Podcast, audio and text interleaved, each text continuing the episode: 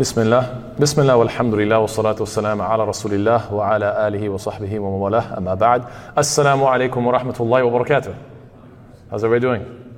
Alhamdulillah. So today, inshallah ta'ala, we are continuing with hadith number 41. There are 42 hadith in Arba'in an-Nawawi and so second to last, inshallah ta'ala, in which the Prophet ﷺ says, لا يؤمن أحدكم حتى يكون هواه تبعا لما جئت به. None of you truly believe until his desires, until his desire is subservient to what I came with. Now, this hadith is reported by Baghawi in uh, Sharh al-Sunnah and by uh, Al-Khatib al-Baghdadi in Tarikh al-Baghdad and so on and so forth. There's many other different sources for this hadith. But unfortunately, when you take a look into the chain of narration, what you find is that this hadith is actually weak. And the reason is, even though it has many, many different chains, uh, uh, uh and it's you know it's been recorded in multiple sources. When you take a look at the chain, you'll find that they all go back to one particular individual and this person's name is uh, Nu'aym ibn Hammad, and most of the discussion revolves around this particular narrator, who was a righteous person, uh, but unfortunately would sometimes narrate weak narrations.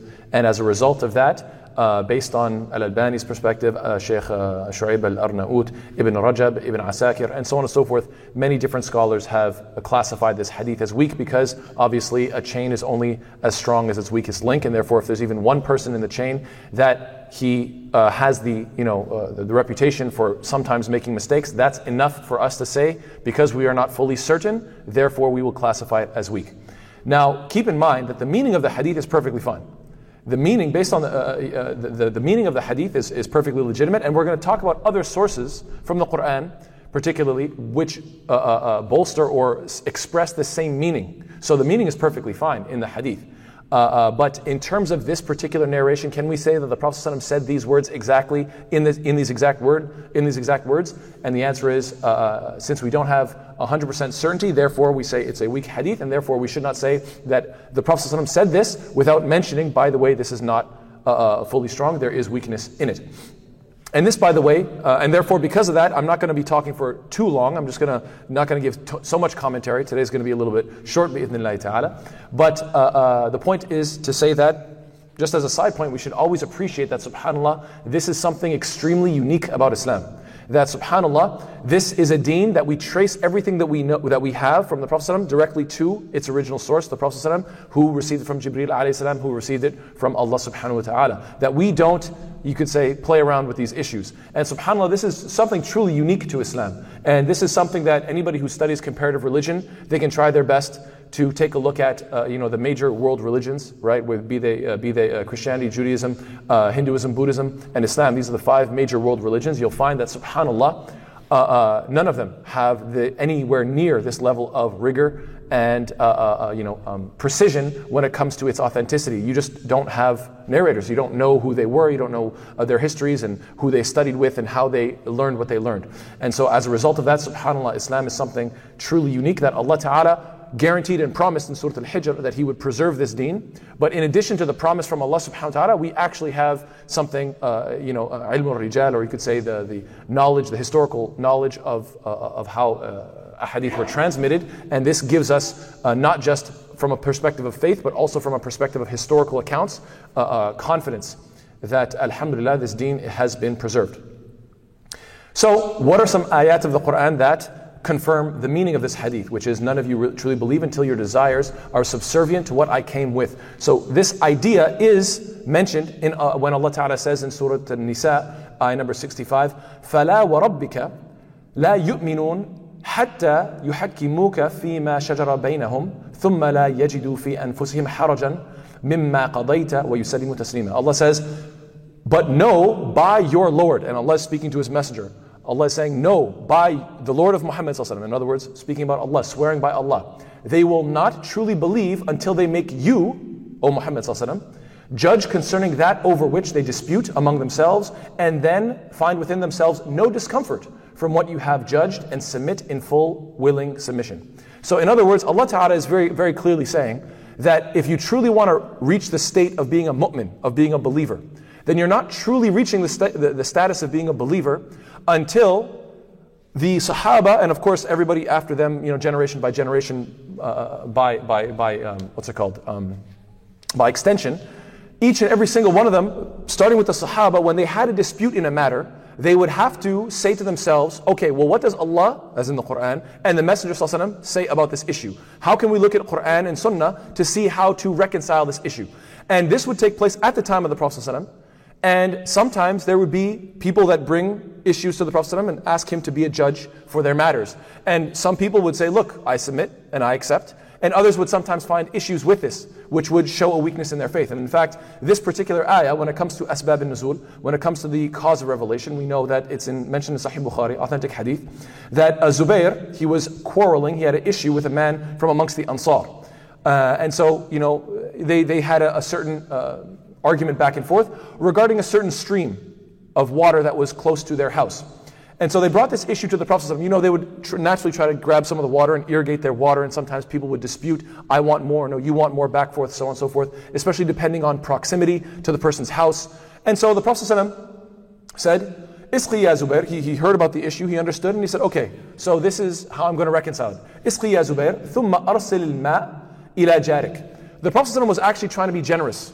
He told Zubair, uh, uh, anhu, listen, you, when you take water, instead of just watering your own crop, try to help the guy out, the Ansari.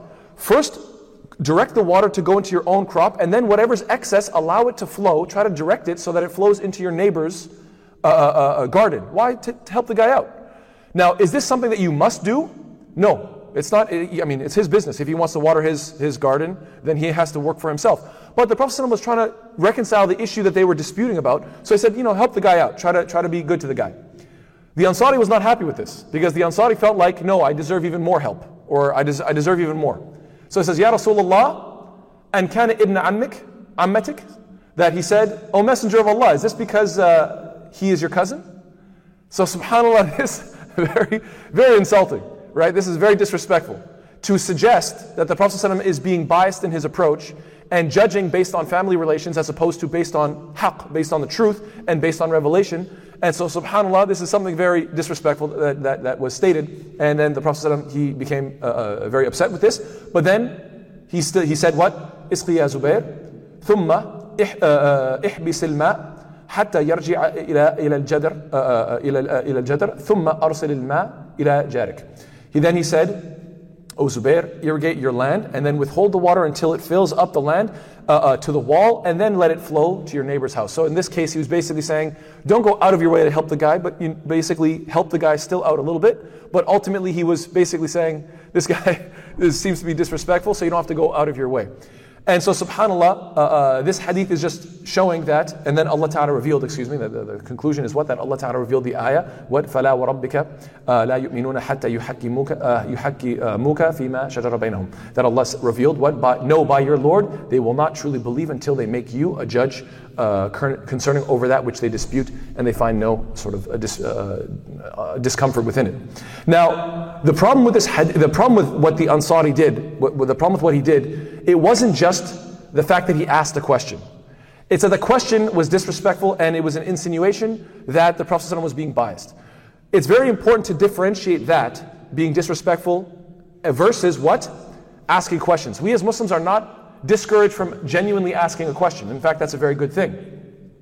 We are encouraged to ask questions. Why? Because by questioning, you allow, you, you expose the brilliance of Islam, you come to conclusions and you realize just how amazing this deen actually is. So it's not a question of asking questions. The problem is what? Being disrespectful and throwing accusations out at the Prophet. ﷺ. This is something that is uh, uh, obviously discouraged. And obviously, we all know that we've all been to school, inshallah ta'ala, and we all know that when you're being taught by a teacher that is experienced, knowledgeable, and that you respect, sometimes you don't understand something that they're, te- that they're telling you. It happens. Now, the arrogant person immediately does what? Assumes that the teacher is wrong. I've seen this in class. I remember uh, in, in linear, there was this kid that was very cocky and very arrogant. And, well, he said, well, he raised his hand. He said, the teacher said, Is there something wrong with the equation? He's like, Yeah, there's nothing wrong except you're wrong. And he just said it so rudely. And I, I remember the way he said it, I was like, That was. And then the teacher looked it over, and the teacher was actually very professional. And uh, he looked it over and said, No, it's right. And then and the kid was like, What? He goes, No, no, it's, it's right. And the kid got very embarrassed. it was very ridiculous. But he just, the way he acted like he was the king of the universe, it really was awkward and uh, it really bothered me. But anyway, Alhamdulillah, the teacher was very professional about it. And, uh, uh, and so the idea is instead of quickly assuming that the teacher is wrong, what should you do? Just say, I think there might be a problem. And the teacher would very respectfully say, well, no, it seems to make sense. That would have been fine. So you could ask, but don't assume that the person is wrong. Yeah, the, uh, uh, the humble person doesn't react with assuming the teacher's wrong. They react by asking themselves, maybe I'm missing something. And now, obviously, if Islam was a deen that was wrong, then you would ask, Am I missing something? You go deeper and say, Hmm, I still don't get it. Am I missing something? You go deeper. Am I still missing something? But eventually you'd say, Listen, I've tried so many times, it's not making sense. It's not me, it's the deen that's wrong. It's the religion that's wrong. And this is what I believe why people leave their previous faiths and come to Islam, alhamdulillah. But with Islam, if you go deeper and deeper, you will be satisfied bi ta'ala. Other ayat that describe the same concept are what? Allah says in Surah An-Nur, وَإِذَا دُعُوا إِلَى اللَّهِ وَرَسُولِهِ ليحكم بينهم إذا فريق منهم معرضون وإن يكن لهم الحق يأتوا إليه مذعنين That Allah says, and when they are called to Allah and His Messenger to judge between them, when they're called, sometimes you say, look, we have a dispute, let's take a look at what the Quran and Sunnah say.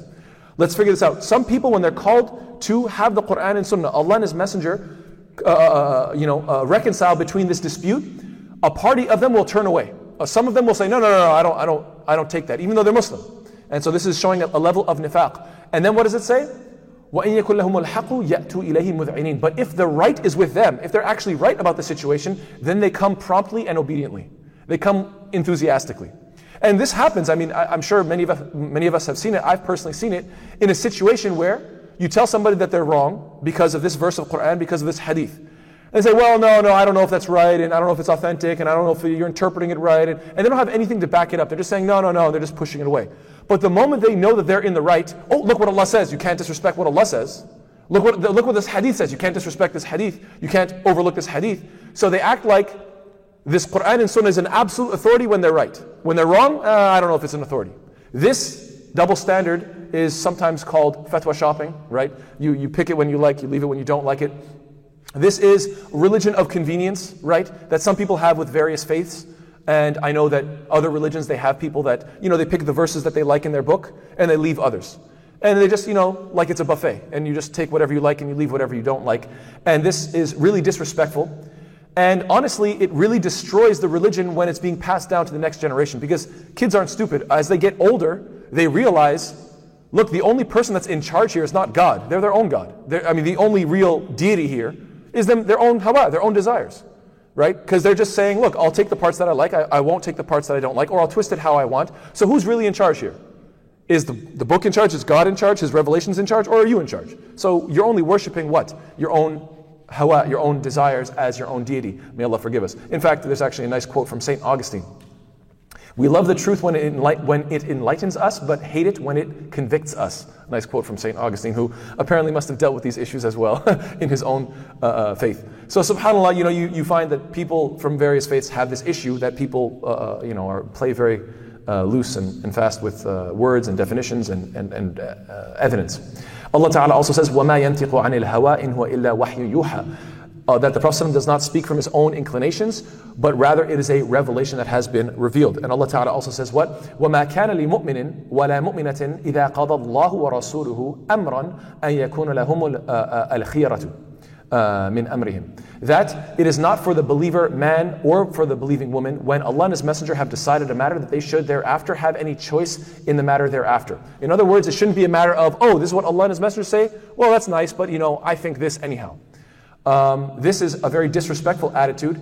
And to be perfectly honest, you are, you may think to yourself, I'm just doing something small, but you're introducing legislation. Where are you getting it from? Who is the authority here? How can you out legislate Allah Ta'ala? In fact, Allah asks the question, أَمْ لَهُمْ شُرَكَاءُ شَرَعُوا لَهُم مِنَ الدِّينِ مَا لَمْ يَأْذَنْ بِهِ اللَّهِ Or do they have other deities who have ordained for them a religion to which Allah has not consented? In other words, the word here is what? Uh, uh, that, that Allah Ta'ala is talking about shara'u. Have, do you have some other deity that is giving you a sharia, giving you a Islamic, giving you law?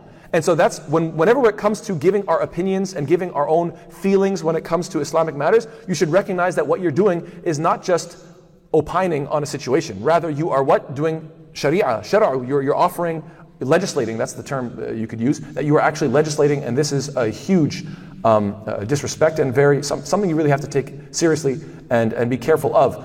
And uh, the final point that I want to mention is that inshallah, one of these days, uh, it's going to take some time, but one of these days, inshallah ta'ala, we will be exploring Surah Al Hujurat. uh, Inshallah, Surah 49 of the Quran. Surah Al Hujurat is also known as Surah Al Adab or Surah Al Akhlaq, which means the, the, the, the surah or the, the, you could say chapter, but anyway, the surah of character and good behavior, right? So akhlaq, adab, these are that, that's what it means. And the reason is because subhanallah, one by one, it addresses issues of character. And it's so beautiful the way it does it because Allah Ta'ala first tells the believers how to deal, how to have good adab and good character with Allah and then with His Messenger, and then with information in general, whatever information comes to you. And then when it comes to the believers when they're fighting, and then when it comes to the believers in general as well, when you maybe have a dispute with them, or and so on and so forth. So it has this beautiful layout, uh, uh, uh, stage by stage, of how to perfect moral character. It's a beautiful surah. And the way it begins, Allah Ta'ala says what? يَا أَيُّهَا الَّذِينَ آمَنُوا لَا تُقَدِّمُوا بَيْنَ يَدَيِ اللَّهِ وَرَسُولِهِ وَاتَّقُوا اللَّهَ إِنَّ اللَّهَ سَمِيعٌ عَلِيمٌ يا أيها الذين آمنوا لا ترفعوا أصواتكم فوق صوت النبي ولا تجهروا له بالقول كجهر بعضكم لبعض أن تحبط أعمالكم وأنتم لا تشعرون Allah says O you who have believed do not put yourselves before Allah and His Messenger but fear Allah indeed He is the all hearing and the all knowing O you who have believed, do not raise your voices above the voice of the Prophet or be loud to him in speech like the loudness of some of you to one another, lest your deeds become worthless while you do not perceive. So, subhanAllah, these ayat are saying what? Don't think that your opinion can just say, well, Allah says this, but I think that. I've actually been in situations, it was actually, this was many years ago. MashaAllah, the brother was a, a good Muslim brother, but you know, he just was, we were just hanging out and talking, and, and the guy says, you know, if I was in charge of a government and you know, I think uh, the way I would rule is kind of like a, a, communism, you know, type of way. You know, I think that's really good. You know, it's a nice system and everybody gets to share. I think it's really nice. I said, I said, bro, I know you didn't mean to say this, but technically, I'm pretty sure what you just said is tantamount to kufr. It's disbelief. And he was like, what? I'm like, look, I'm not, I'm not accusing you. I'm not, I'm not saying that you're, I'm not, I'm not making takfir. You know, I'm not like trying to claim that anybody's a disbeliever. But I'm pretty sure by saying that, well, I believe that you know when it comes to the different ways of legislating and the way, different ways of running a government, I think this one's the superior one, right? That idea in and of itself is saying what? Is saying that ultimately you disbelieve in the Sharia that Allah Ta'ala has laid out, and you're essentially saying that look, it's a nice attempt, but I would do things differently because I think the other one is superior. Well, if it's superior, that means it's a better idea than what Allah has revealed. And so he was saying it just casually, and we we're just having a conversation, but he didn't realize just how heavy these words are. And I said, look, I'm not accusing you, but you just, just so you know in the future, if you're a Muslim, you can't talk like that. Like it doesn't, it doesn't work. Like you can't simultaneously believe, yeah, I'm a Muslim and I believe in Allah's revelation, that is the best. But at the same time, I think that there's another whole system that is superior. Then that's, that's, that's disbelief, that's what it is. So anyway, alhamdulillah, obviously he didn't hold on to that opinion. He realized what he was saying. This I also has to do not just with putting your opinion first and thinking that your ideas are superior, but also in the way when Allah when Allah's words are being recited, you should quiet your voices, right?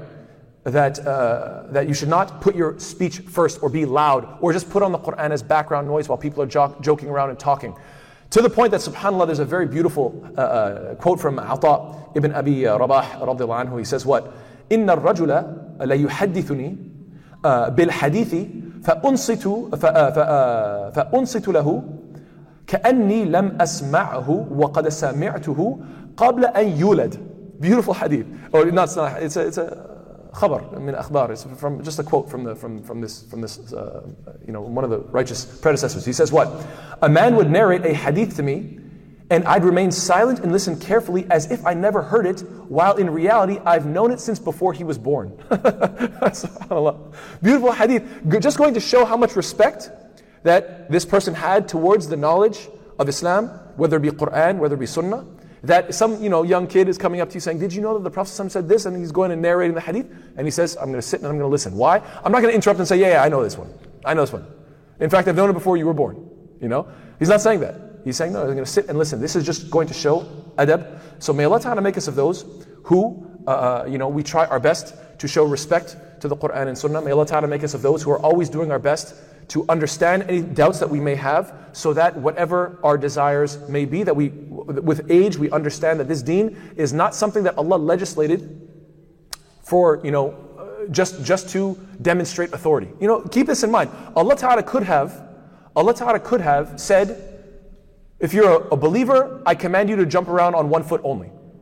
Why? No benefit for it, just to make your life difficult, just to show that you submit to me. Just as an example, right? Like theoretically, Allah could legislate whatever He wants. I'm going to test you. I'm going to test you with something difficult. You know, d- instead of walking on your feet, walk on your hands everywhere you go. Why? Because I told you to. And you say, Ya Allah, this is so difficult. Yeah, well, I'm in charge. And, this, and life is a test, so I'm going to test you in a hard way, and I'm going to give you eternal paradise if you listen. So I'm allowed to do whatever I want. The idea is that subhanAllah, uh, uh, Allah could have done this. Uh, uh, uh, if, if, if Allah Ta'ala wanted. And yet, subhanAllah, Allah is so merciful that Allah Ta'ala only legislate that, uh, legislates that which is actually good for us. Don't eat haram food. Why? It's not good for you. Don't consume drugs and alcohol, so forth. Why? Because it's not, it's not good for you. It's not going to be good for society. And so on and so on and so forth. The way we wash ourselves, the way we remain clean, the way we have marriage, marriage, marriage relations instead of what? Out of wedlock, etc., etc. All this is good for humanity. All this is good for society. What a ni'mah. And if ever you don't understand it, the more you study, the more you understand, eventually you, you, you want your heart to be in line with Islam. So may Allah Ta'ala make us of those who always understand this deen, appreciate this deen, and realize that Allah Ta'ala is bringing the best out of us. Ameen ya Rabbil Alameen. Jazakallah khair. Wassalamu alaikum wa rahmatullahi ta'ala wa barakatuh.